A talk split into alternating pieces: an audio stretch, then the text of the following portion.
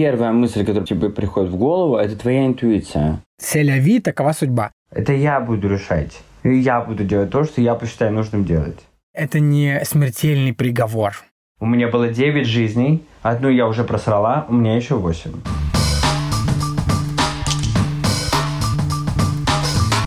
Здравствуй, меня зовут Дима Пюре, и ты слушаешь мой подкаст «Причиняю добро».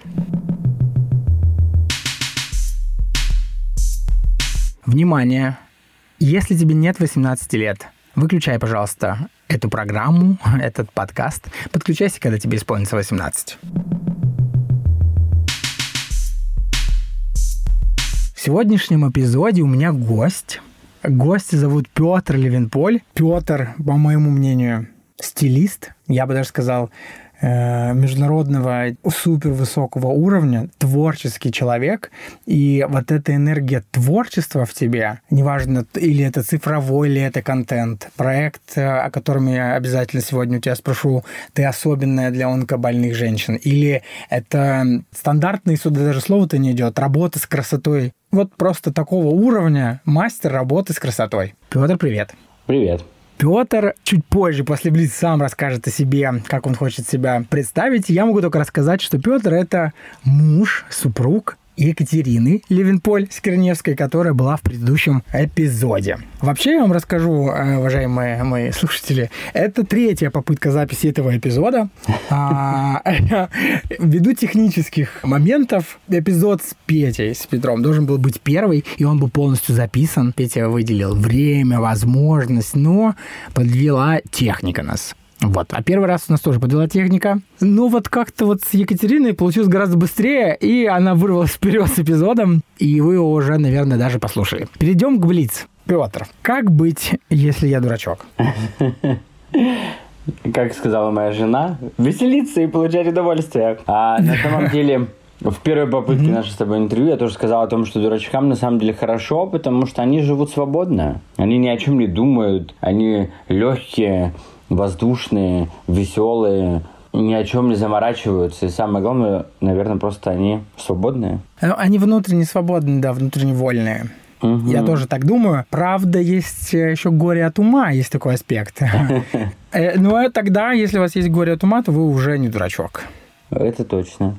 Идем дальше. Какая, на твой взгляд, твоя сверхспособность? Мы с э, твоей женой совпадаем, скорее всего, с твоим мнением. Ну, у меня самое сильное качество – это интуиция.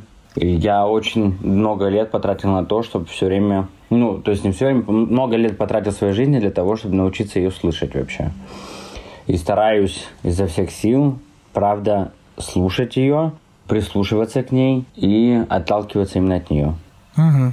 Вот мы говорили об интуиции во втором эпизоде моего подкаста с Юлей и Женей. Мы как-то не смогли очень легко найти способ, как ее слышать. Но есть различные там способы, как можно подсветить себе решение, да, вот, например, монетками. Ты подбрасываешь монетки, и условно там, если две Елизаветы II или две, два Георгия Победоносца на тебя смотрят, то типа очевидно да. Но при этом, если ты такой, ой, нет, я не хочу это делать, все равно, да, или принимать такое решение, вот это и есть голос твоей интуиции. Она тебе подсветила, то есть тебе как-то легче становится принимать решения. Но люди, которые говорят, что они слышат свою интуицию, они в этом так уверены. Вот как ты понимаешь, что это интуиция твоя? Ну, потому что надо успевать все-таки, правда, услышать первую, первую мысль. Вот первая мысль, которая тебе приходит в голову, это твоя интуиция. Ну, не надо думать о том, м- э, спорить или еще накручивать. Вот прям первая. И это правда Ну да, это уже психология, конечно, да, в этом есть смысл. Согласен.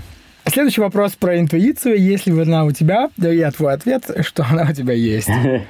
Да. Как ты думаешь, любовь спасает мир? Да, я полностью согласен, на самом деле, с ответом моей жены, что она имеет такую сильную силь, сильную силу, которая умеет и спасать, и разрушать. Но больше, наверное, спасать. И созидать, и оберегать. Да, да. Вообще очень мощная штука. Ты разумный руководитель? На данный период времени, наверное, больше да, чем нет. Но сделал очень много глупостей и ошибок до этого момента. Ну, иначе бы ты и не был разумным руководителем сейчас, если бы, это мой взгляд, э, если бы не делать те ошибки, которые были до. Мы же взяли опыт а, из ошибок, и поэтому стали разумными. Чему ты должен в жизни обучиться? Может быть, есть какой-то навык, а, от которым ты работаешь, и сейчас у тебя его еще нет? Или, может быть, soft skill, черта характера, не знаю. Я очень хочу приобрести снова то качество, на самом деле, которое мы потеряли в течение жизни. Это правда Это быть какое?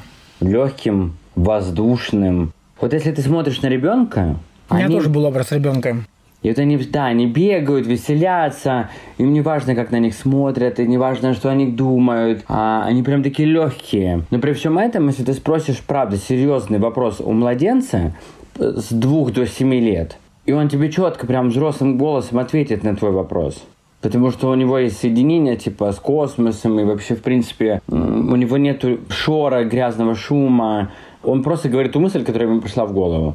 Вот я хочу приобрести снова вот это качество ребенка, быть легким и, правда, быстро принимать решения, и ни от чего не отталкиваться. Не а просто- держаться, да, не да. хвататься. И тогда я воспользуюсь случаем и сделаю спойлер для следующего эпизода подкаста. Следующий эпизод будет эм, с обучающимся и будущим психологом Екатериной. Екатерина живет в Грузии, и мы с ней будем говорить о родительско-детских отношениях, а вообще про детскую психологию в том числе. Ведь получается, что когда ты...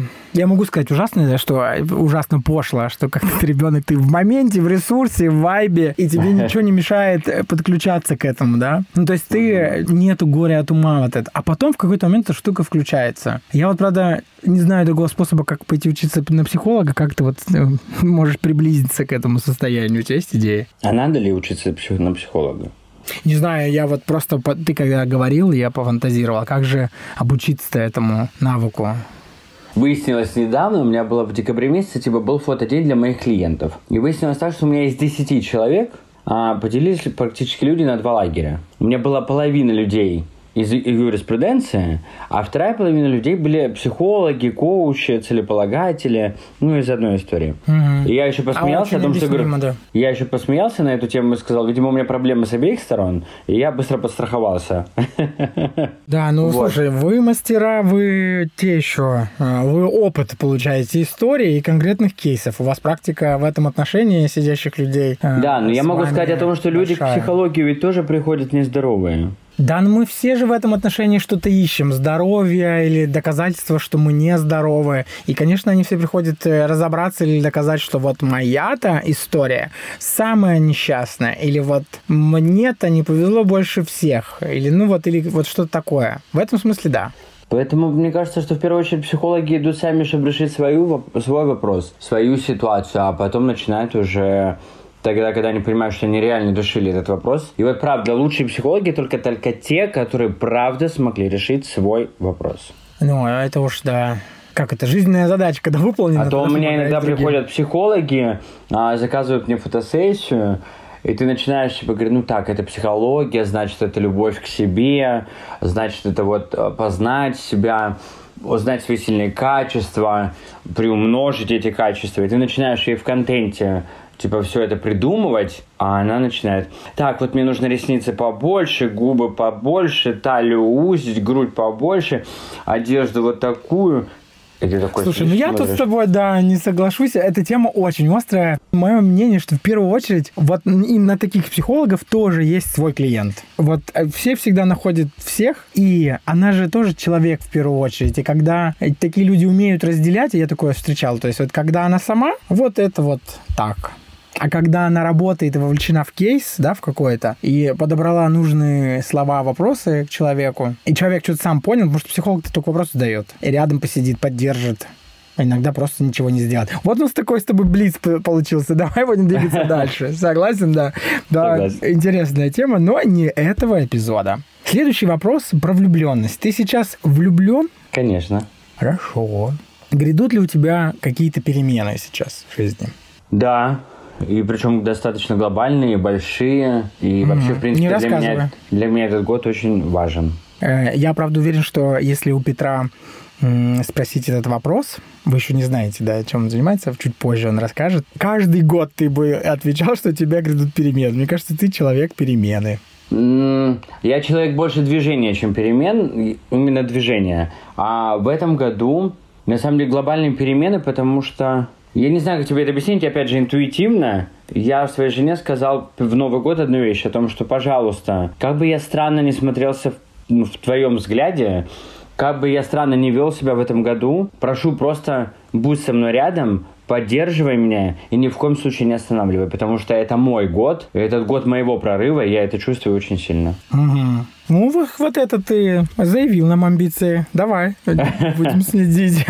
В жизни нужно быть мягче или жестче, Петр? Я даже помню ответ, когда, мы тебе, когда ты первый раз мне задавал этот вопрос. Я даже помню, как я тебе ответил. Хотелось бы, конечно, быть мягче, но зная все ситуации в своей жизни, я стал пожестче, но все равно надеюсь а, сохранить хотя бы процентов 40 той мягкости, которая во мне всегда есть от природы. Ну, в работе, правда, по-другому нельзя. Когда ты становишься руководителем или когда ты тащишь за собой ну, несё, ведешь за собой, даже не тащишь, неправильно, ведешь за собой команду являешься руководителем. И большинство людей, правда, твою мягкость и доброту они воспринимают, ну, неправильно. И поэтому чаще всего тебе хочется быть, ну, ты должен быть немного жестковат. Если 10 – это духовный рост в высшей степени его проявления, а один – это быдло, то в данный период а, твоего времени ты сейчас где? По этой шкале? Ну, после того, что я услышал после ответа жены на этот вопрос, я отстаю прям. Я прям так хорошо отстаю, потому что я тебе в прошлый раз сказал, что ну где-то 5-6. А жена у меня аж на восьмом уровне вообще-то. Ну, она была на двоечке, сказала. Вот у тебя в жизни были моменты, когда ты, оглядываясь назад, можешь сейчас сказать, что ну да, наверное, я был вот скорее такое стадное чувство. Что-то я много вырос после этого. Ну, я, наверное, не могу никогда, ну, не, не смогу сказать, что я был когда-то прямо быдло-быдло, потому что у меня, в принципе, все мое детство я был закрытым ребенком, у которого было единственное развлечение – это швейная машинка, потому что у меня была бабушка, воспитатель детского сада, которая меня воспитывала, и я, в принципе, даже не гулял. И у меня, в принципе, первые друзья а, в школе появлялись тогда, когда я уже был в шестом классе, и я уже в шестом классе стал директором совета старшеклассников. И только в этот момент вообще, в принципе, стал появляться мой голос. И я начал, в принципе, проявлять себя. Таким способом Петр ответил на следующий вопрос. Э, является ли он человеком юлой? Да. Да. Точно да. Точно да. Точно да. Следующий вопрос. Почему мы судим личностно? Ну, во-первых, как на самом деле Катя правильно сказала, потому что мы все изначально судим все по себе. Мы вообще, в принципе, любую ситуацию, любой поступок другого человека или ситуацию, которая произошла, мы все смотрим со своей стороны, со своего взгляда, сравниваем с собой, а, потому что это легче, быстрее сделать. Но самое главное вовремя абстрагироваться и понять, ну так, не все такие, как я, вот как бы вообще эта ситуация могла развернуться? Или как бы вообще можно было еще отреагировать на это? А как бы ты вообще вот мог еще повести себя в этой ситуации? То есть самое главное, мы все равно первоначальные секунды все равно будем изначально отталкиваться от себя. Это когда даже ты будешь кушать, тебе подходит человек и скажет, брось, что ты сделаешь? Ты сразу бросишь в любом случае, ты не будешь разбираться, у тебя будет первая реакция бросить. И мне кажется, что эта история, эта история та же самая. Ты первоначально в любом случае будешь касаться, ну, отталкиваться от себя, а только потом надо вовремя остановиться и вообще, в принципе, холодным разумом посмотреть на ситуацию или поведение, или на решение. Ага. Было ли у тебя в жизни ощущение когда-нибудь, что, блядь, ну почему у меня не как у людей? Или это не про тебя? Мне, мне кажется, у меня всю жизнь так. Ну, во-первых, смотри, каких людей. Я знаю еще больше людей, у которых вообще не как у людей. Ну, вот каких-то а. среднестатистических. Ну, ты, на самом деле, ты ответил на вопрос. Люди Юла, по моему мнению, если уложить их в такую коробочку, у них всегда не как у людей. Да. Потому что человек-предприниматель, который предпринимает столько идей, а столько идей, сколько у тебя, там как бы, простите, путь другой. По-другому и не получится. Перейдем ну, да, к такому... я являюсь генератором, а генератором всегда что? Генерит. Да. Как ты относишься к смерти? О, касаемо смерти, наверное, могу сказать одну вещь. Я никогда не боюсь и не боялся. Первый раз я столкнулся прямо сильно со словом смерти, тогда, когда я похоронил свою маму. И три месяца спустя после похорон, когда мне произошло что-то очень важное или какое-то яркое событие, а, я захотел ей позвонить. И только в этот момент я правда понял, что я больше никогда не смогу позвонить этому человеку. А пришло осознание конечности. Да. То есть ты вроде и три месяца тому назад я тоже понимал, что ее не стало, потому что еще мне в тот момент держал мой первый показ, который я устраивал по прическам, и мне как-то держало это на плаву. а через три месяца что-то произошло такое важное, я хотел, типа, у меня была прям первая реакция прям позвонить. И я понял, что я больше никогда не позвоню этому человеку. Но при всем этом, ну, типа, я расстроился, но у меня не было какой-то обиды, страха. Я понял, что я могу в ней в любой момент поговорить просто. Просто поговорить. И мне кажется, смерть это в любом случае это итог, он всегда будет, он у каждого человека есть этот итог. Мы даже да, я понимаю, просто люди делятся, по моему мнению, на три таких а, ярких момента. Это когда ты думаешь о смерти как то, что неизбежно случится со всеми, но точно не со мной, я не буду думать о смерти, о моей конечности. А, либо люди рассуждают, что нет, смерть, ну, это как что-то такое. Когда-то, почему-то, возможно, но точно минует всех. Э, то есть вот в каком-то таком ключе. Не знаю, я все время жене говорю, судя по моему состоянию здоровья, так как я пошу, ты точно меня переживешь. Главное, ну да, она больше тебя оформить этот страховку, а вы еще не сделали. Это, кстати, не реклама э, какого-нибудь. Сюда бы очень хорошо зашла страховая компания инвестиционная. Мы Женей застраховали э, друг друга, своей жизни, и вплоть до дожития, и при этом еще копим деньги. То есть, делаешь взносы, если что-то случится, не знаю, там летальное, то я, конечно, понимаю, что деньги не решат этот вопрос, но мы, в общем, об этом подумали. И заодно это очень хорошая возможность накопить деньги, потому что ты застрахован и копишь деньги. И там когда-то в старости внезапно получишь большую денежку. И мы сделали друг на друга. Вот. Я рекомендую вам. Это ну, как... Нам тоже в банке предлагают это сделать. Я вот тоже думаю, что я когда-нибудь дойду все-таки до этого момента. Жизненный экзамен или искушение позитивным? Есть ли у тебя вообще, в принципе, такое ощущение, когда и что для тебя искушение позитивным? Мне очень понравилось, как ты ответил в прошлый раз, может, сейчас поменяешь мнение. Что для тебя искушение позитивным? Для меня искушение позитивным выбирать себя или выбрать массаж, или выбрать, действительно выбрать, там, не знаю, одежду, тот комплект, который я хочу сейчас одеть, не откладывать его там на когда-то на потом. Ну, то есть выбирать себя. А я все это время, пока слушаю тебя, пытаюсь вспомнить, что я ответил в прошлый раз. Ну, ты вот очень много работаешь. А, да, точно. Я себе скажу, что я выбрал бы себе сам в качестве искушения, это правда просто выходной. Я все еще помню а, момент, когда в прошлом году у меня прям было очень много проектов, и я прям пипец как зашился. Я приезжаю в Сочи, ну, прилетаю в Сочи, говорю, Катя, пожалуйста, мы едем в глэмпинг лес. Она говорит, Почему? а мне Катя, просто, чтобы ты понимала, она Сара Джессика Паркер, она городской житель. А глэмпинг лес это вот для таких, как я, которые любят природу, палатки, ну и для таких, как Катя, потому что палатка сделана в стиле гостиничного номера. Вот, и мы приехали туда на два дня.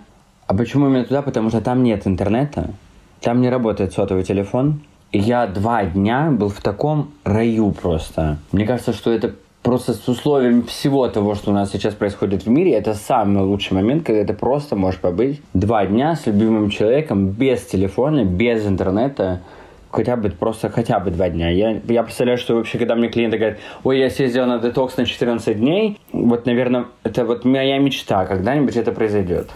И вот поэтому это такая мечта, потому что это искушение, э, позитивное искушение, но вот мы осознанно не часто выбираем такие искушения, и это тоже интересно. Ну, потому что, мне кажется, это как подарок, как благодарность себе за твои труды. Она не может быть все время. Да, потому что когда тебя искушает сам себя, ты искушаешь позитивным, и значит, это вот то удачное время, и когда ты вот ну, вписываешься, осознаешься, не знаю, как еще, каким глаголом сказать, то у тебя такое, знаешь, благостное ощущение, потому что ну, это, вот, знаешь, все перекликается и с интуицией в том числе. Согласен. Следующий вопрос будет про, есть ли какой-то паттерн или черта характера, которую ты хочешь вычистить. Вот у меня это стыд.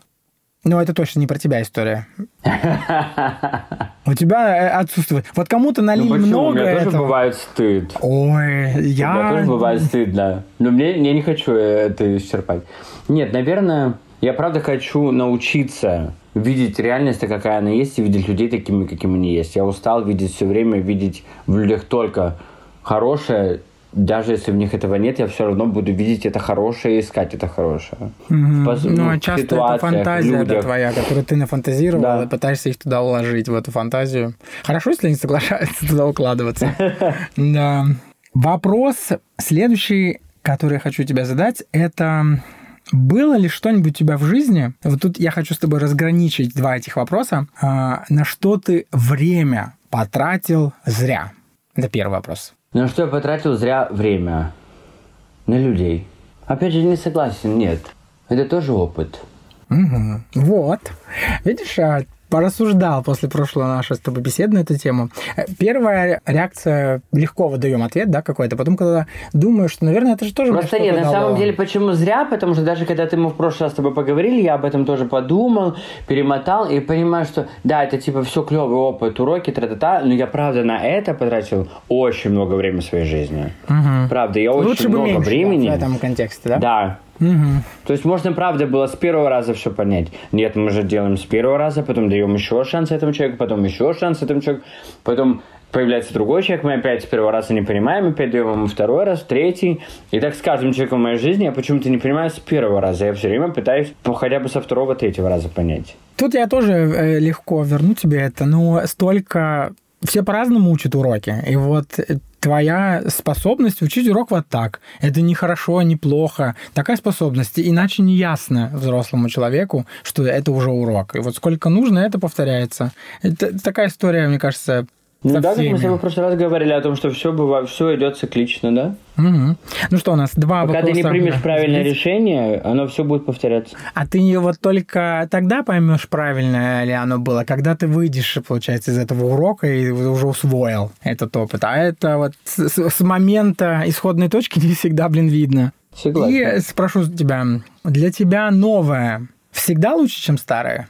Да. Мгм. В контексте, э, мы с Катей ра- порассуждали в контексте иллюзий, из наших сомнений да, о будущем. Вот для меня не является это очевидным ответом, что новое это точно лучше, чем старое. Это, скорее всего, окажется так, но очень сложно. А что значит старое. лучше? Ну, то есть для меня новое... Почему? Вот смотри, вот есть люди, которые заряжаются в своей квартире, в своих стенах, своей, ну, то есть в той среде, которую они себе вот построили, а вне, вне заряжаются. Я заряжаюсь наоборот, когда я прихожу на какой-нибудь нетворкинг, абсолютно мне незнакомое место, где кучу незнакомых мне людей, это же получается новое место, новые люди, это новое общение, это новое познание каждого человека, с которым я столкнусь. В этот момент у меня прям батарейка, она просто уже трещит от того, что она уже мега зеленого цвета. Я очень заряжен, и я выхожу и такой, «А, класс.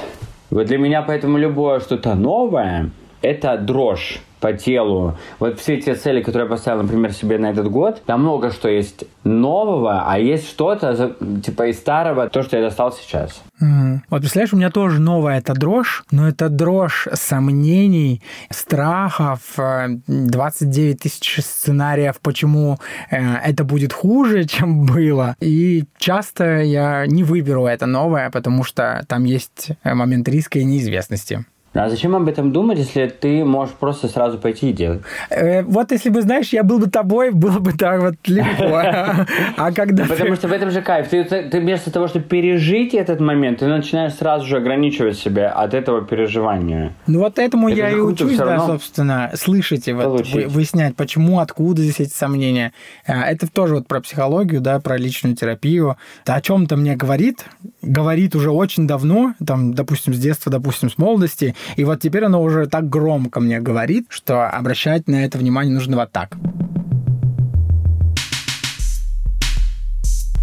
Каждый выпуск моего подкаста я пообещал рассказывать вам о каком-нибудь интересном подкасте, который тоже было бы здорово послушать. Я думаю, что с подкастами про психологию вы разберетесь сами. Это то, что легко найти в поисковике и с топовыми подкастами в том числе. Из необычного, что я еще слушаю, я слушаю подкаст «Химера интерьера». Это подкаст Дениса и Ирины Кудрявцевых о тех, кому предстоит ремонт или кому, в принципе, эта сфера интересна. Денис – архитектор, Ирина – дизайнер, и они работают в этой сфере уже очень много лет, 17 лет. Часть этих тем мне тоже интересна, потому что Женя – архитектор-дизайнер, и у него есть такая своя тусовка друзей, и я так или иначе окружен какими-то арт-объектами, информацией о них, но я не так легко апеллирую этими понятиями. Мне просто нравится или там красивенькое что-то, но вообще, когда профессионалы рассказывают о своей деятельности, это увлекательно, можно послушать. Подкаст «Химера интерьера» не только, знаете, там о подборке обоев, это очень о многом еще интересно. Например, первый выпуск, который я послушал у них, был про авторский надзор, и я понял, что я вот могу быть таким. Я могу исполнять такую роль, и я даже смог на себе ее примерить, как э, единственное, что для этого нужно, конечно, не- немного доп. образования, которого у меня нет. Ну, было интересно. Также мне понравился выпуск про факапы, э, где ребята открыто рассказывают свои дорогостоящие факапы. Мы с вами все люди любой профессии совершаем ошибки. Ну, так мало кто об этом делится.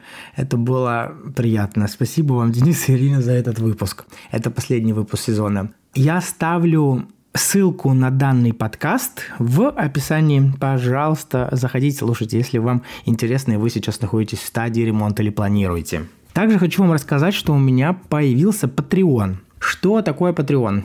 Это сайт, который предоставляет возможность человеку, который выпускает что-нибудь, например, как я подкаст, или делает какой-то ремесленник, или какой-то креативный человек, помочь ему собрать сумму денег на покрытие, допустим, либо затрат, либо на поддержку этого проекта. Потому что, конечно, э, создавать контент или свой проект с нуля, не имея какой-то большой рекламной поддержки или вообще не имея рекламной поддержки, это сложно. Э, поэтому попрошайничать тоже не хочется, выпрашивать какие донаты, да и не каждый, не каждый готов это делать. На сайте Patreon, ссылку я тоже прикреплю к описанию к этому выпуску, вы можете выбрать уровень поддержки. В данный момент уровень поддержки моего подкаста «Причиняю добро». Я пока на нем все еще не зарабатываю. Если мне случаются какие-то рекламные интеграции или донаты, они покрывают лишь затраты, возможно, частично на производство этого подкаста. Если я вам интересен, вам интересен проект, чтобы продолжать его слушать, я сделал три уровня поддержки. Первый уровень – уровень слушателя. А, это просто ваша ежемесячная поддержка, когда вы становитесь патроном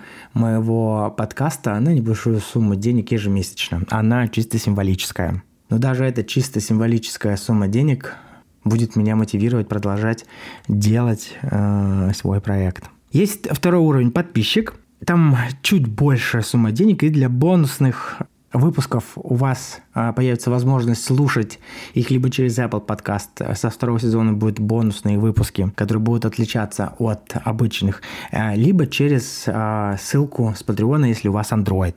Также каждому подписчику этого уровня я подпишу лично открытку, две открытки. Одну с видами и городов Норвегии и отправлю почтой, и одну с авторскую с дизайном обложки моего подкаста, с QR-кодом, ссылкой на него. Есть еще и третий уровень, такой, как назовем VIP-патрон, а, достаточно дорогостоящий, не думаю, что будет много желающих э, на данный вид поддержки. Ну, что я обещаю? Доступ к бонусным эпизодам, конечно же, две открытки, конечно же, и возможность, если этот человек захочет, стать гостем одного из эпизодов подкаста.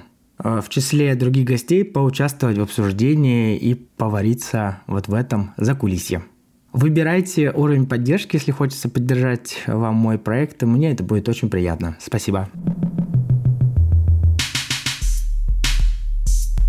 И, собственно говоря, мы добрались до нашей темы эпизода. И тема нашего эпизода с тобой, на что мы силы зря и у нас есть ощущение, что мы на что-то зря тратим силы, но, как оказывается, силы мы тратили не зря. Перед этим я попрошу тебя рассказать э, о себе, то, что как ты хочешь себя позиционировать или идентифицировать в подкасте. Но самое удивительное, это мы вот сейчас вернемся опять к тому истории о том, что все меняется, вот это все новое, новое, новое, никогда не надо бояться. Изначально я стилист с 17-летним стажем работы.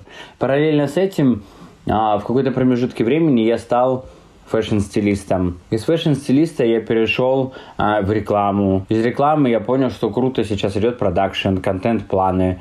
И мы ушли полностью в съемки контента. Я по сей день работаю как парикмахер и в кресле жду своих любимых клиентов. Но это уже все превратилось больше в хобби, в удовольствие, которое тебе еще и приносит деньги. А свое будущее и нынешнее я вижу это в продакшене, это в контенте. Я создаю красивую картинку с умным содержанием. Мы правильно преподаем и коммерчески правильно преподаем товар, который к нам обращается. Да, ты еще забыл рассказать о том, что ты предприниматель, и у тебя периодически появляются какие-нибудь бренды, и сейчас ты соучишь Я вот сейчас, бренд, подожди, да, да, да, да, как-то, да.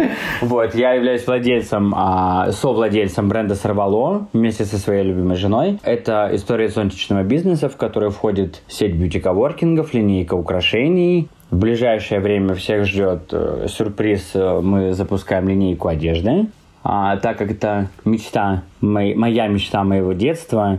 Я все свое детство до 12 лет шил, И в 12 лет дал себе задание о том, что я вернусь обязательно к этой профессии, к этому вообще, в принципе, ремеслу, тогда, когда у меня появятся деньги, я смогу себе это позволить. А, и на данный момент моей жизни я понял, что я могу себе это позволить, и я, правда, хочу уделить этому время, силы, не боюсь абсолютно, нет, не вру, боюсь, потому что это открывание двери прямо в мою душу, потому что это, это прямо то, то, чем я занимался с детства, то, чего у меня дрожит э, все тело, трепещит все тело. Слушай, вот слушаю тебя, я думаю, это настолько для тебя такое личное, получается, будет творчество. И, конечно, наверное, тебе в каком-то отношении не хочется или рискованно, это риск показать его, потому что люди будут оценивать. Но ведь все лучшие мастера, самые творческие люди, они делали это как отдушину и не планировали вообще иногда даже показывать свои работы кому-то. Э, нарисовали, допустим, да, возьмем картину, она лежала где-то на задворках, а потом э, внезапно это теперь многомиллионный шедевр искусства или возвращаться Знаешь, наверное, я чуть-чуть иду по другому пути. У меня нет страха показать это. У меня нет страха, что меня не поймут. Знаешь, наверное, почему? Потому что я 17 лет работаю с женщинами, и, наверное, в профессии как стилист, как парикмахер, как фэшн-стилист, как стилист, наверное, пять лет тому назад я приобрел такую хорошую, прямо четкую уверенность в том, что я делаю. И мне кажется, что что бы я ни сделал, все равно всегда найдется свой потребитель. Главное донести, и главное делать это уверенно. Потому что у нас Большинство людей любят, правда, когда могут за них принять решение, когда им четко аргументированно скажут, почему это хорошо. Не просто скажут, о, тебе хорошо. Нет, аргументированно, почему тебе это хорошо. Потому что это подходит под твой рост, потому что это подходит под твой крой тела. То есть у нас же у всех есть базовая настройка. И мы все можем быть безумно красивые, безумно идеально. Просто у нас очень многие люди не знают, как работать со своим телом, как работать со своей фигурой, как работать со своим цветом кожи, глаз, волос. И вот когда, мне кажется, если ты четко подойдешь к линейке одежды, и ты реально аргументированно соберешь красивый лукборд, покажешь кому реально идет эта одежда, на какое тело, на какую фигуру, на какой цвет волос, какие оттенки. И когда ты правда все это так соберешь, то есть я как будто к этой, к этой истории, к этой одежде шел очень долго. Я 17 лет изучал рынок женщин. Потом я стал фэшн-стилистом и стилизовал съемки, одежда. То есть я одевал человека. Я одеваю его уже много лет. Все эти разборы гардероба, шопинги, шопинг, ну, то есть шопинг сопровождение. То есть я все равно изучал, все люди были разные, все заказчики разные, у всех должности разные, фигуры разные, взгляды на жизнь разные. Кто-то раскрепощен, кто-то сжат, кто-то еще что-то. Или, например, предвыборные кампании, в которых я работал, они вообще абсолютно из другого оперы люди. Или шоу-бизнес, это вообще другая каста людей. И, то есть это все настолько опыт, опыт, опыт, опыт, опыт, опыт, опыт. И как будто я вот к этому сейчас пришел, с такой уверенностью о том, что я сделаю то, что в любом случае найдет своего покупателя. Ну, вот ты сейчас рассказываешь, сколько ты к этому шел в контексте сил. Ты уже потратил на это много сил. И это уже точно не зря, потому что э, смотри, как это слоями у тебя легло. И мне просто непонятно, почему тогда это такая э, чувствительная для тебя тема и трепетная подступиться к ней. Потому что, исходя из твоего опыта, если оглядываясь назад, то Почему здесь э, такой трепет может появиться? Как Сейчас объясню почему. Потому что а, в этом году, когда мы дорисовали, не дорисовали, рисуем коллекцию, то есть я вот рисую коллекцию, отправляю конструктору, а потом параллельно с этим мы начали выяснять ну, CI, то есть мы, ну, типа, описание моего клиента. И отвечаю на всякие вопросы по тем клиентам, которые у меня в кресле. И выяснилось о том, что в моем кресле 80% а, клиентов это люди, ну, то есть женщина от 30 до 45, не замужем или разведена, а у нее, может быть, есть дети, может быть, нет детей. Она хорошо зарабатывает, у нее хорошая должность, она карьеристка, или работа для нее на первом месте. И это все прекрасно. И я сначала так, типа, когда ты это читаешь, у тебя такое изначально идет такое разочарование, Потом думаешь, да ну не, ну что, правда, что ли? Все прям ну, столько, у меня вот там в чате 126 человек, и что, правда, из них, типа, все не замужем, не женат, и я реально открываю этот список и начинаю листать и понимаю, что правда, у меня из них только процентов 20 женат, ну, замужем. А остальные, правда, для них карьера на первом месте. И в этот момент я открываю свою коллекцию и понимаю, что она не про них. а потом начинаю думать, в смысле не про них? Ну, то есть ты же как бизнесмен должен же сделать в любом случае ту линейку вот, одежды, которую ты уже здесь. Интересно. Ты, э, получается, не совсем на 100% для тебя это будет творчество, это все-таки коммерция в том числе. И это всегда парадокс, когда... Нет, это... смотри, я, вот подожди, нет, я изначально тебе говорю, я сначала творил, потом я начал подходить к со стороны бизнеса, то есть я делал ЦА, потом я начал смотреть и понял о том, что какая-то несостыковка в той коллекции, которую я нарисовал, и та аудитория, которая у меня прямо горячая, которая лежит у меня, в, сидит у меня в кресле. И то есть я понимаю, что у меня идет какой-то дисбаланс, и я начал разбираться в этом, почему. И понял о том, что все люди, которые попадают ко мне в кресло, они же попадают ко мне уже со своими, ну, установками.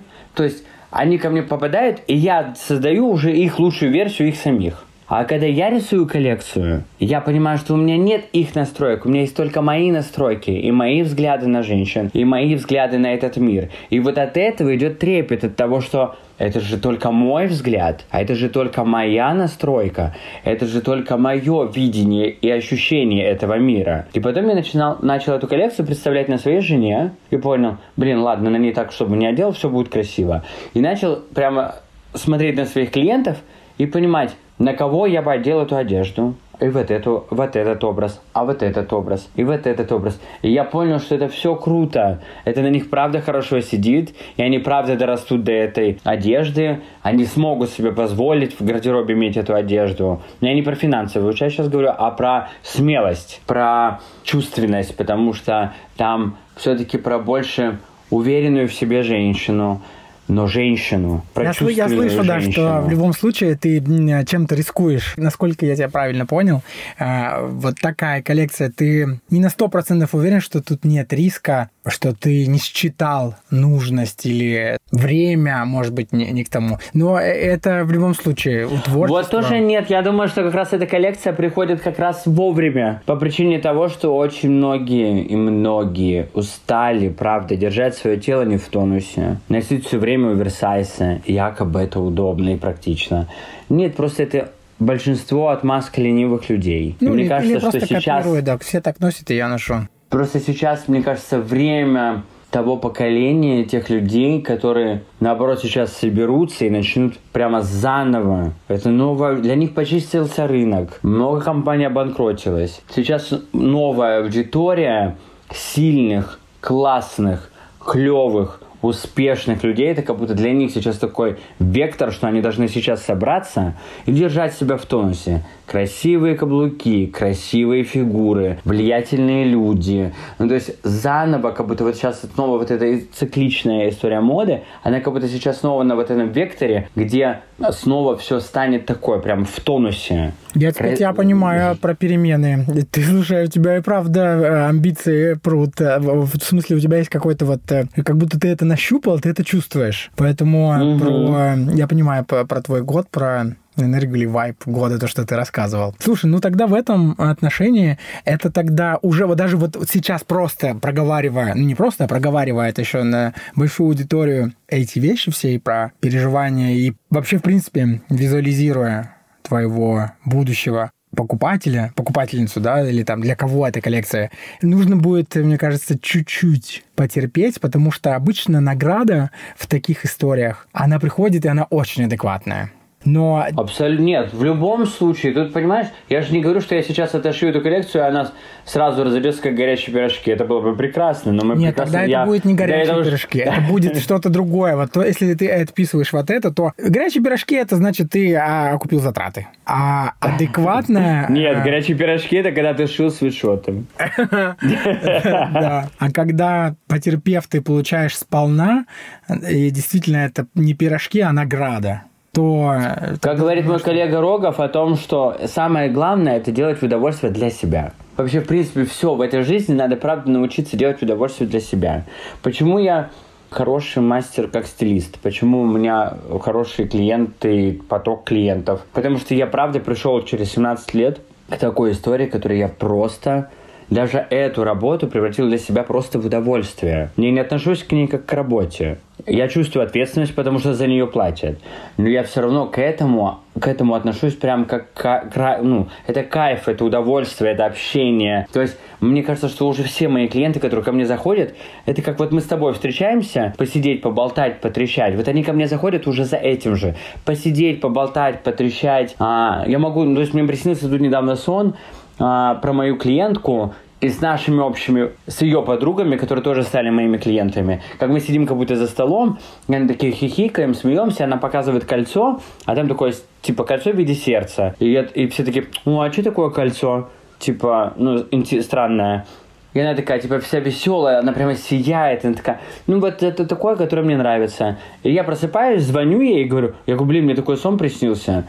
И типа рассказываю ей этот сон, она такая, говорит, ты странный. Я говорю, почему? Она, ну я просто влюбилась. Я, говорит, познакомилась с мужчиной, я влюбилась. А она просто, ну, то есть это не мой близкий друг, это просто мой клиент, который у меня в кресле обслуживается. И мы просто... Так, если оно, они тебе Мне так кажется... Э, доверяют, ты просто реально располагаешь. Вот тебе, когда садишься, просто ты еще даже не успеваешь рассказать, что ты как бы хочешь или что ты вот... А, ты, ты, э, у тебя вот такое состояние сразу доверие, что вот ты вот рассказываешь, и мне даже не хочется объяснять э, никому ничего. Но опять же, вот откуда это доверие? Потому что я правда Опыт. тебе говорю, я стал уверен в этой работе и в то, что я делаю, наверное, буквально лет пять, не больше, Дим. Из 17 лет я правда уверен в том, что я делаю только лет пять все равно всегда страшно. Я тебе завидую. Вот у меня вчера... Я тоже хочу хоть раз такое ощущение. Вот у меня вчера даже буквально был первый раз, была, была первый раз клиентка, и она уже приехала поздно, она не была заранее записана, она очень хотела попасть ко мне. Я такой, ну, давай. И она приезжает уже конец рабочего дня, время 10 вечера. Я уже не петь, не свистеть. И я очень не люблю, когда в такой энергетике, ну, в такой энергетике ко мне заходит человек первый раз, потому что когда человек когда первый раз ко мне приходит, мне хочется сразу чай, кофе, конфеты, шутки, прибаутки. Ну, то есть, чтобы человек прям понял, понял мою энергетику, сферу, чтобы расслабился, рассказал о себе, чем занимается, в чем ходит. И я от этого начну просто трогать волосы, крутить, вертеть, понимать, от какого, от чего отталкиваться а потом, типа, все делать. А она приходит вчера в таком состоянии, в котором у меня уже не было этого. Ну, типа, вот, я, типа, жду ее, я понимаю, что я делаю все хорошо, но вот этого уже вайпа, вот этой легкости, воздушности уже, естественно, нет. Потому что там седьмой рабочий день, 10 вечера, и она мне сегодня пишет, и как говорит, боже, я не знаю, что ты сделал. Но то, что ты сделал, это нечто. У меня сегодня с самого утра будет новая жизнь, другой день, я другая, все вокруг меня радует, дети радуют, работа радует, и вообще как будто все другая. Я даже сегодня сделала то, что бы никогда в жизни не сделала. Я не стала уточнять, конечно, что. Вот. И я такой, типа, отвечаю, говорю, так, я говорю, да, она, она такая, я говорю, это правда, я говорю, так приятно, говорю, это слышать. Потому что, говорю, ты когда вчера ушла, говорю, мне было так стыдно, потому что я понимаю, что я с тобой работал на режиме энергосбережения. То есть все сделал круто, красиво, но на режиме энергосбережения. А она говорит, нет, ты чего? Я, говорит, так, вчера, говорит, кайфанула. Я, говорит, еще полночи после этого не спала, не могла отойти типа от зеркала. Вот такое ощущение. Ты помнишь, и это, конечно, ответ, тебя подбадривает. Тема эпизода это про... Я тебе задал вопрос в прошлый раз, сейчас задам его еще раз. Ты каждый раз, когда у тебя есть постоянные клиенты э, или новые, ты делаешь э, силы, тратишь и видишь результат, да? Но он очень быстротечный он быстро исчезает. И ты ответь, пожалуйста, если ты ответишь так же. Зачем? Я отвечу так же. Я помню, я люблю свою работу и не считаю, что я трачу время на это. Но самое прекрасное в этой работе, когда меня спрашивают, я всегда говорю, это последние пять вот. минут. А в этом случае, э, вот про этот кейс, историю, который ты рассказал, это еще не последние пять, а это дальнейшая это коммуникация, которая произошла на следующий день. Такой вот задам вопрос, может быть, он очевидный ответ на него, нифига какой грубый э, Дмитрий Пюре. Но я все-таки спрошу, у тебя есть проект э, «Ты особенная», э, расскажешь сейчас о нем. Давай сейчас расскажи, что угу. это за проект, и потом я задам вопрос. На самом деле я хотел еще вернуться к тому вашему ответу, как мне жена сказала о том, что у него агрессивная продажа. Подача, подача, подача. Подача, да, подача. Слушай, а меня, по мне, это очень сильно, как Катя это писала, и это похоже на тебя, направо. То есть она не, не жесткая, нет, просто чуть более напористая, и ты чувствуешь уверенность, э, силу ну, Потому что мои клиенты, это правда, как бы сейчас грубо не звучало, мои, большинство моих клиентов, это правда бабы с яйцами.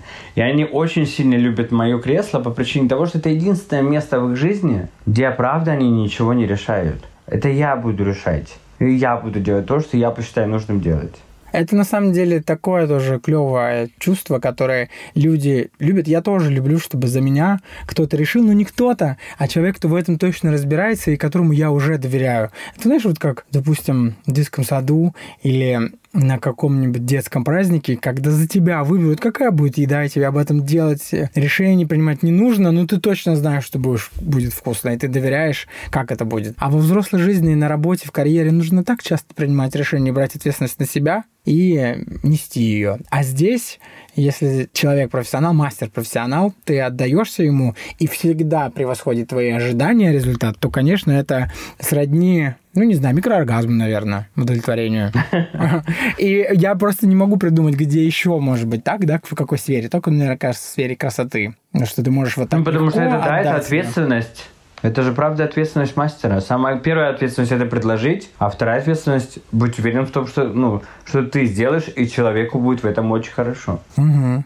И тут риск это только первый раз, наверное, когда клиент у тебя ты каждый раз. Каждый раз. Каждый раз. Ну, ты вот, ну, то есть, я такой человек, который я не умею делать одно и то же очень долго. Мне кажется, что мне стоит, перестает быть интересен этот человек. Я в плане Даже доверия. Есть... У нас все равно, у нас все равно меня нет, все равно всегда страшно абсолютно. Ну то есть нет, ей не страшно, это мне страшно. Вот, я-то про это, да. Ей, если она один раз доверилась и было вау, нет, то даже... Нет, конечно. Все, там дальше уже поэтому и сон может быть такой, потому что потом человек вообще эти барьеры убирает и с тобой себя чувствует. Это и есть в каком-то контексте работа психолога. До, достучаться до того человека, ребенка, не знаю, кто там сидит до души, чтобы не было защиты барьеров и так далее. А когда человек доверяет, они падают, наши эти стражники. И у вас, у мастеров красоты, есть тайное оружие, как это сделать. Это да, это да.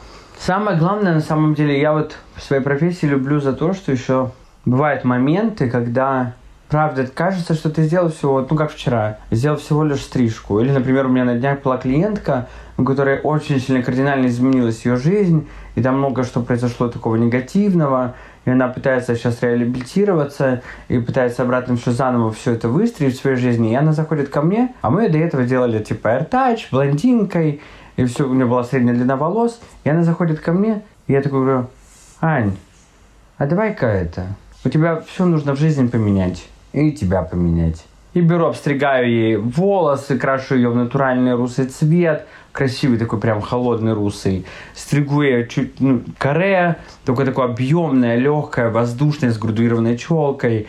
И она такая прям вся становится легкая. Плюс этот, почему русый? Потому что это ее натуральный цвет, это базовое состояние, это ну, отрывная точка так как она типа заново начинает все выстраивать, я говорю, давай, вот тебе вот отрывная точка, легкость, движение, отталкивайся.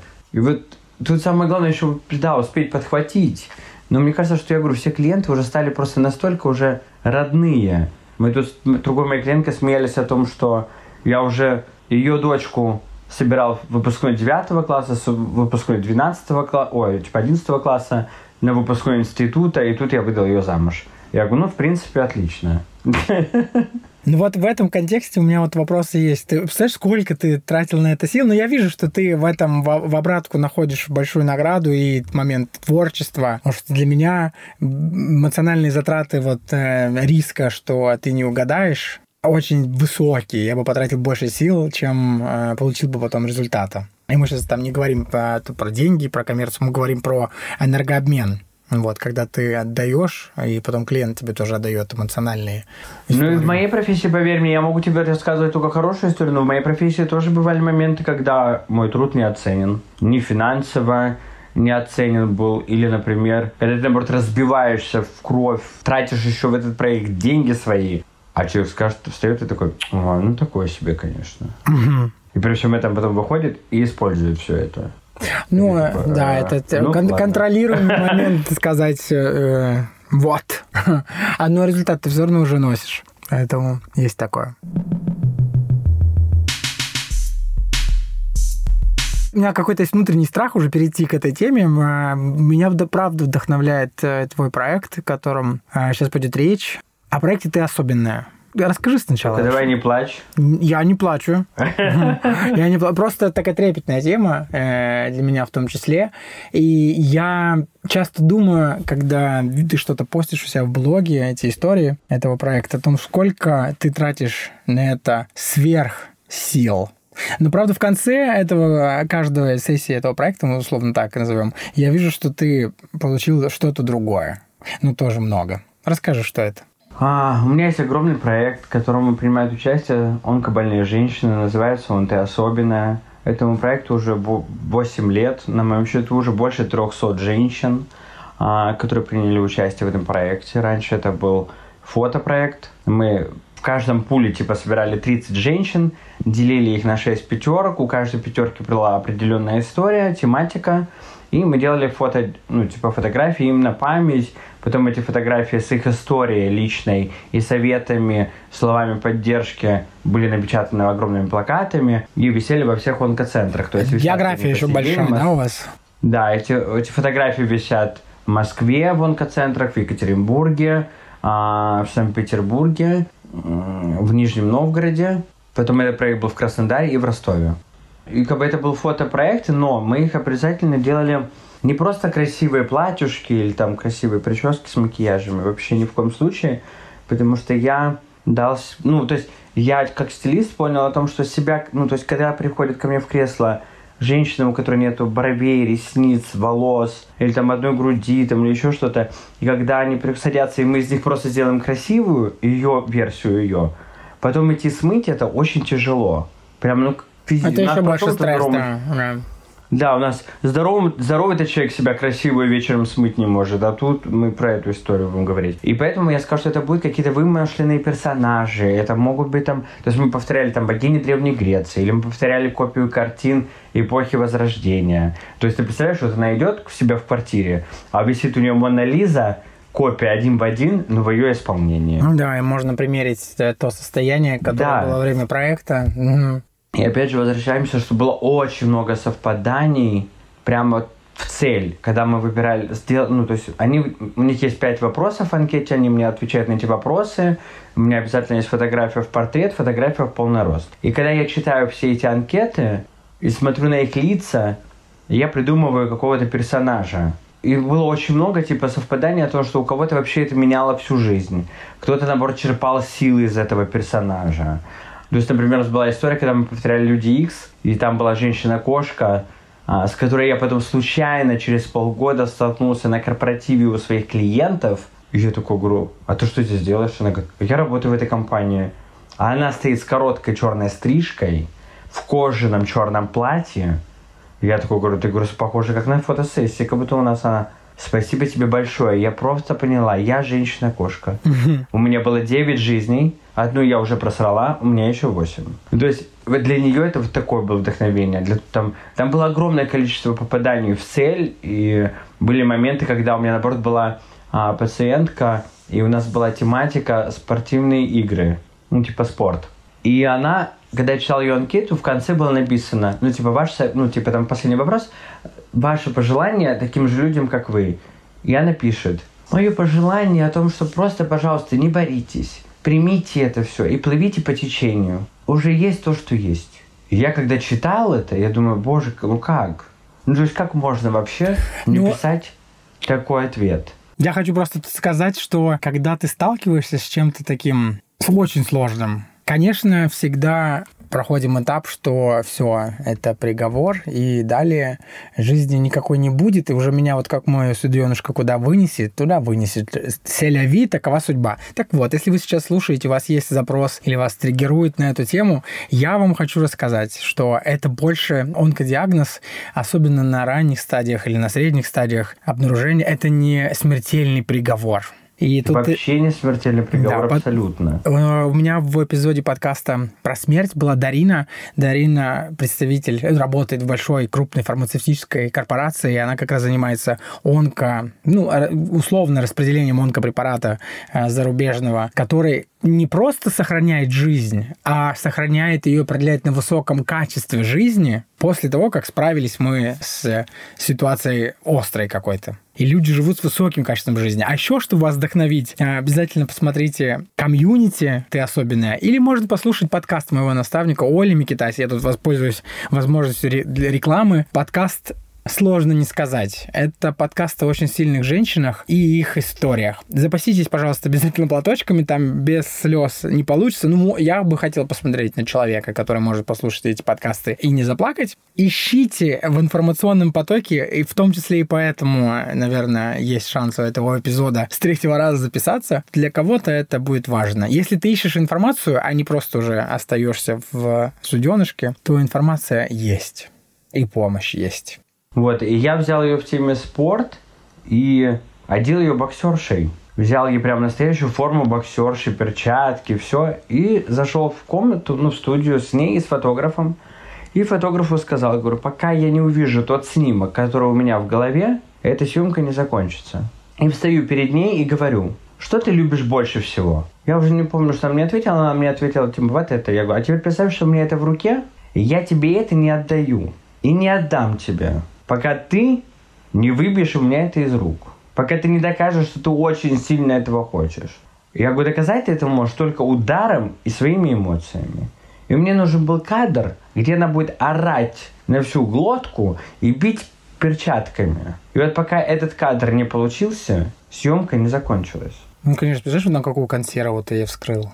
Запасов, ее же сил. И на следующий день она мне звонит и говорит, Петр, я не знаю, что вы вчера сделали. Я понимаю, что я не хочу, ну, то есть я понимаю, что я некрасивая на этой фотографии. Я правда шла за какой-то красивой фотографией, за какой-то, может быть, местечковой историей, потому что я видела предыдущие проекты. Но я не знаю, что вы сделали со мной. Вы сделали меня Спасибо особенной. вам большое. И я такой говорю, я надеюсь, что вы стали особенной. Она говорит, я стала другой. Я говорю, а теперь вы получите, говорю, в подарок красивую фотографию. Я, у вас есть следующий, следующий Социально приемлемую, да. Да, я у вас говорю, есть ну, следующий съемочный день, у вас будет еще один шанс принять участие в этом проекте, только в другой тематике. Но я просто после вашего ответа, когда вы написали пожелание, я не мог, говорю, не сделать эту фотографию. Она останется у вас как, ну, типа, как эмоция мы сделаем вам эту фотографию, но как эмоцию, на которую, когда вы будете только начинать унывать чуть-чуть или опускаться руки, вы будете смотреть на этот снимок и давай, даете мне обещание, что вы дальше будете вот так же бороться. Это как напоминание о том, как да? это было, да. И у нее у единственной из всего проекта есть два снимка. Ну, потому что я, когда прочитал этот ответ, для меня это прям было ты ну, понял, что ты не можешь не пройти мимо, понял, да. Что я, попы... да, я, я хотел попытаться достучаться. Ты не, не смог пройти мимо, да. И вот, вот это как раз то, что я пытаюсь нащупать. Ведь у проекта ты особенное. Я был удивлен, что у вас такое большое уже комьюнити. То есть оно, вот начался проект, и теперь это как-то даже живет, как я понимаю, в какой-то степени уже не управляется тобой, у тебя есть организаторы, они сами появляются в разных городах. И как вот это вот все комьюнити уже зажило, и каждый в этом что-то берет свое. Дим, я вот недавно у нас закончился проект в Краснодаре. Это было огромное, огромнейшее вообще. Это было, наверное, это вот последний проект, который был в Краснодаре. Это ну, мега уже уровень, до какого дорос этот проект, потому что я правда кайфанул на этом проекте, потому что я правда выступил, как говорится, идеолог проекта. Я был идеологом проекта, я сам все придумал, сам все сделал. Ну, то есть именно концепцию.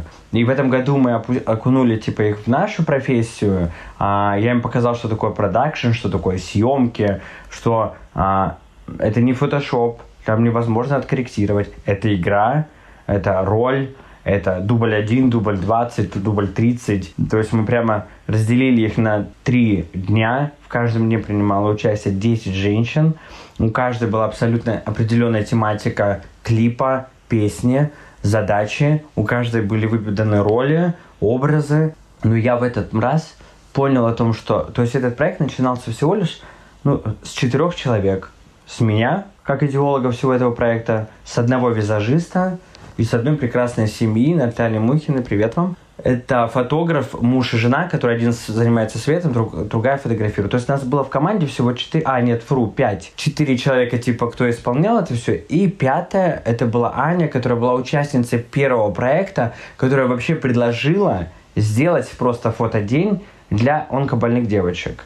И Аня была ну, с самого первого года куратором всего этого проекта. Она была с нами целых три года.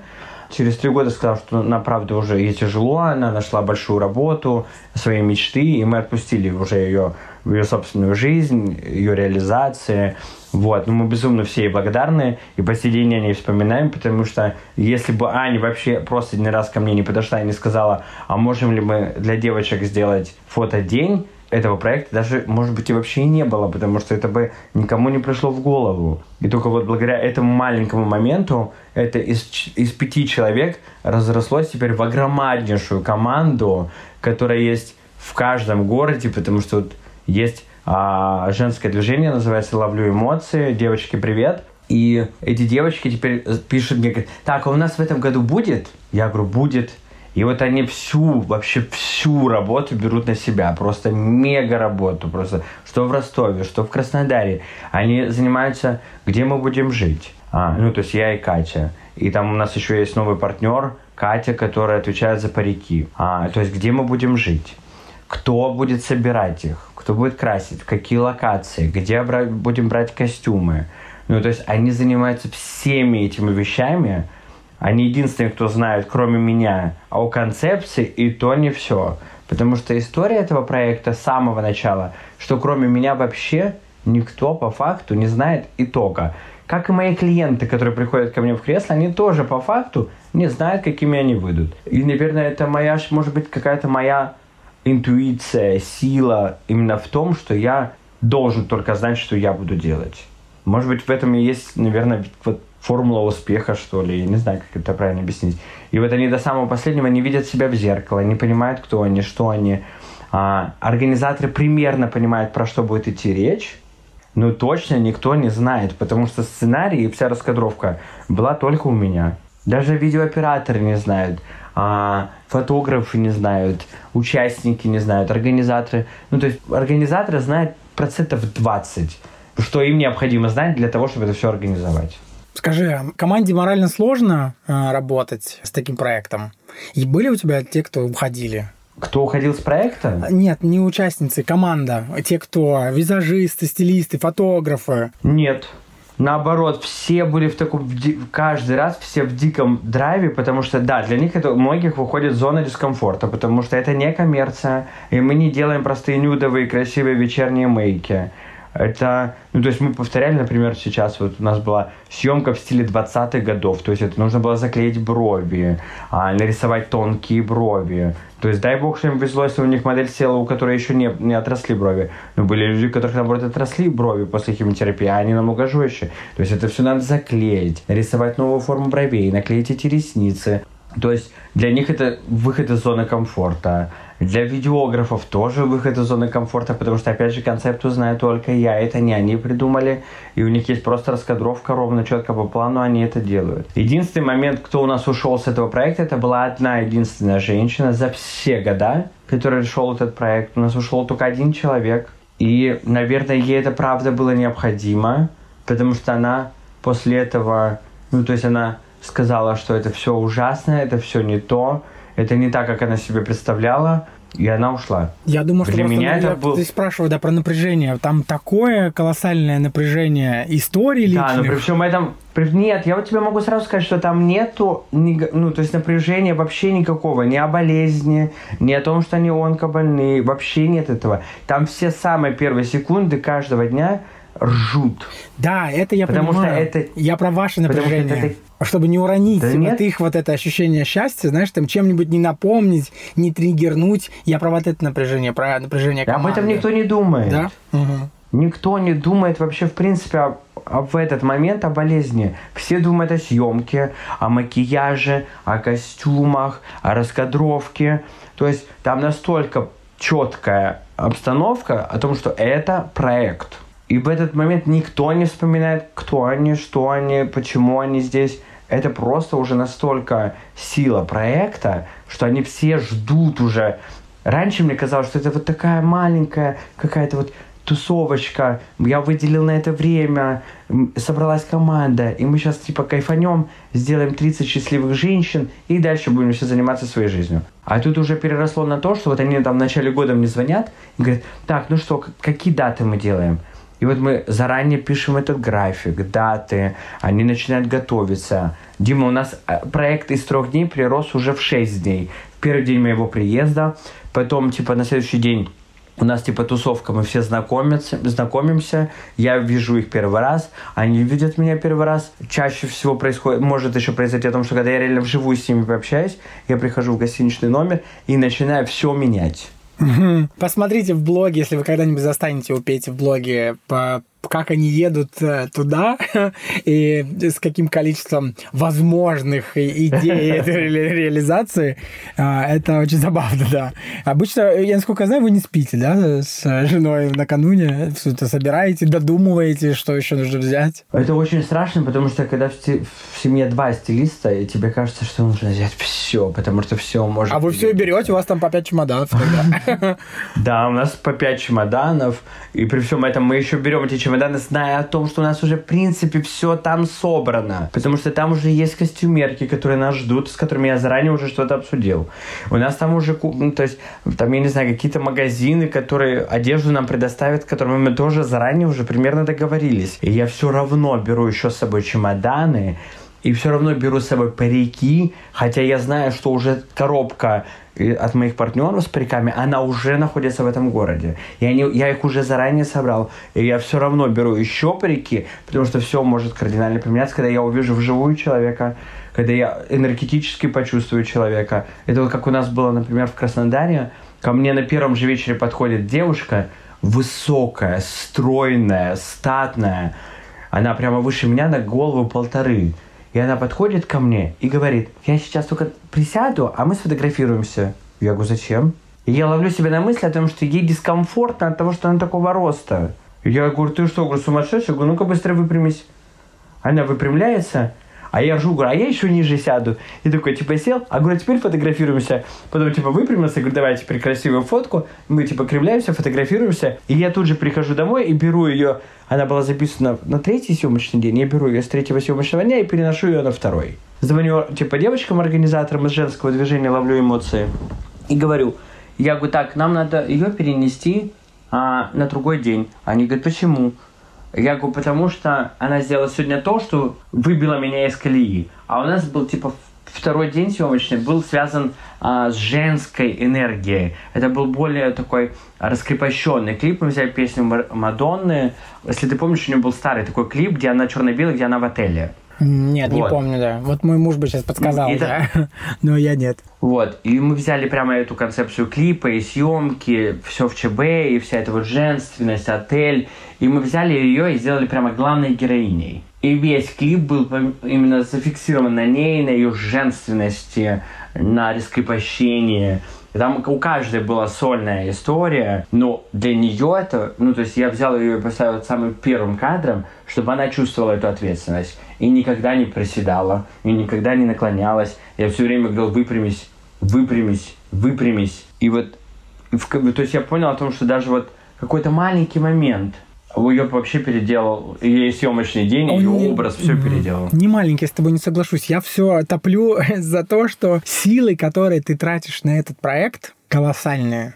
И та награда, которую ты получаешь в конце, она еще больше. Но вынести вот это хорошее, помнишь, ты рассказал про ощущение, когда они благодарят в конце, что да, вынести да. вот этот шквал ну, говорю, хорошего вот нас, тяжело. Как раз финальный день у нас как раз законч... заканчивается, то есть у нас идет типа встреча, потом у нас идет три съемочных дня, и потом у нас есть финальная типа вечер, это где там идет награждение всех партнеров, типа они вручают э, благодарственные письма от э, ловлю эмоции, типа за участие в проекте ты особенно, они дают благодарственные письма всем операторам, визажистам, типа все в рамочках, все красиво, цивильно. И каждая участница просто выходит и говорит огромное спасибо команде, огромное спасибо мне, моей жене, которую все называют, называют моей музой. И если бы рядом со мной не было такой жены, то я бы не делал таких красивых женщин. Вот. Но я думаю, что они огромное... делятся не просто спасибо, они искренне делятся благодарностью. Да, они каждый говорят огромное количество благодарных вот. слов, и вот даже когда они выходят, говорю, со всеми словами благодарности, с этим огромным количеством потока слов спасибо и всего остального, я в этот момент, конечно, готов вообще провалиться сквозь землю. Я все время обнимаю Катю, говорю, пожалуйста, это когда-нибудь закончится, это когда-нибудь закончится. А потом мы с Катей последний раз начали это прорабатывать. И я понимаю же, что правда есть какая-то доля эгоизма в этой истории. И что правда я, наверное, делаю очень многие вещи в своей жизни. А... Закрываю какую-то потребность, да, там свою.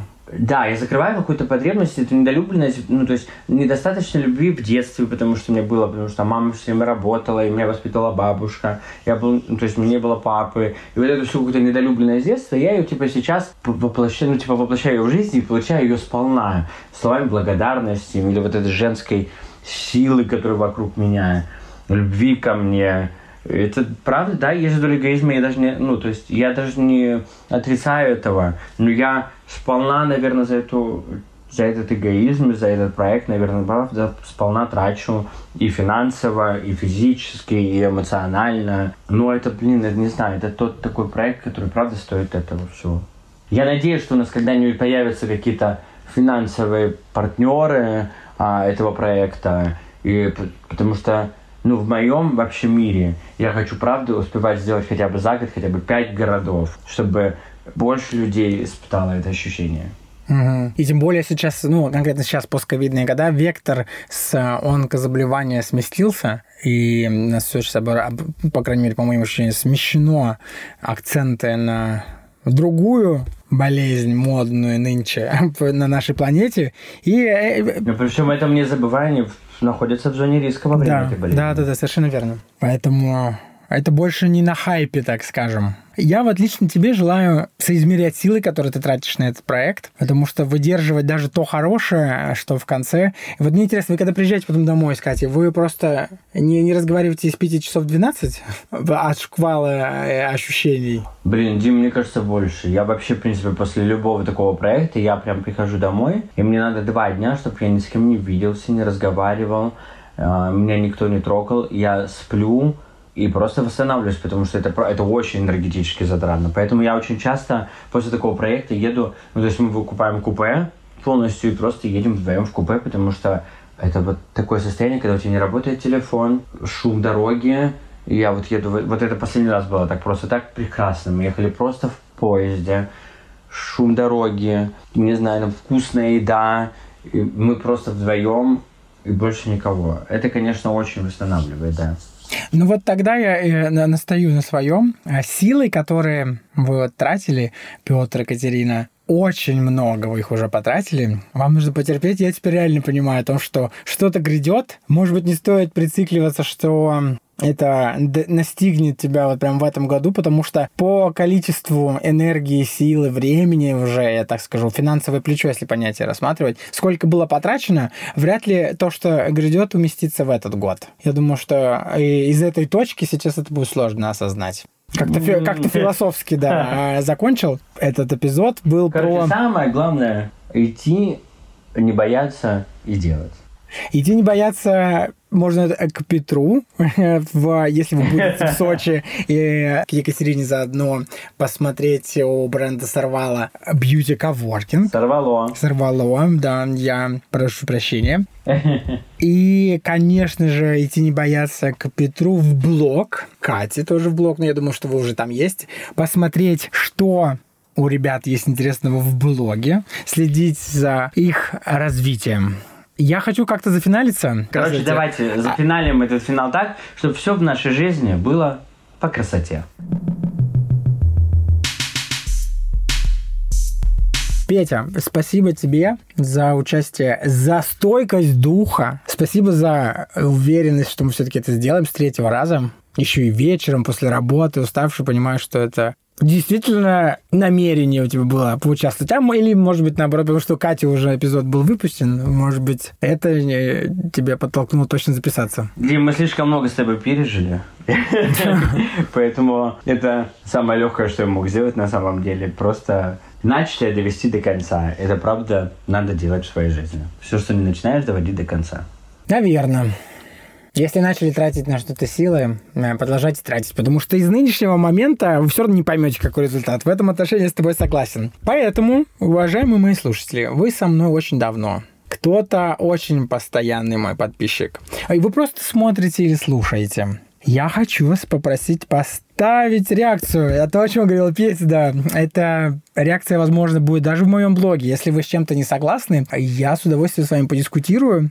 В э, разделе комментарий, к сожалению, в Apple подкастах можно поставить оценку и написать комментарий только ко всему подкасту. Welcome обсудить это со мной в блоге, а может быть с Петром в блоге когда ты делаешь какой-то контент и видишь, что, я думаю, Петя, ты меня поймешь, видишь количество прослушиваний и что люди это слушают, но нет обратного отклика, и ты начинаешь, я начинаю сомневаться. Мне важно, когда я получаю реакцию обратную, как я уже говорил у Кати, в, с Катей в эпизоде, когда есть обратный бульк, когда ты бросаешь в воду камень, тогда ты понимаешь, что да, есть.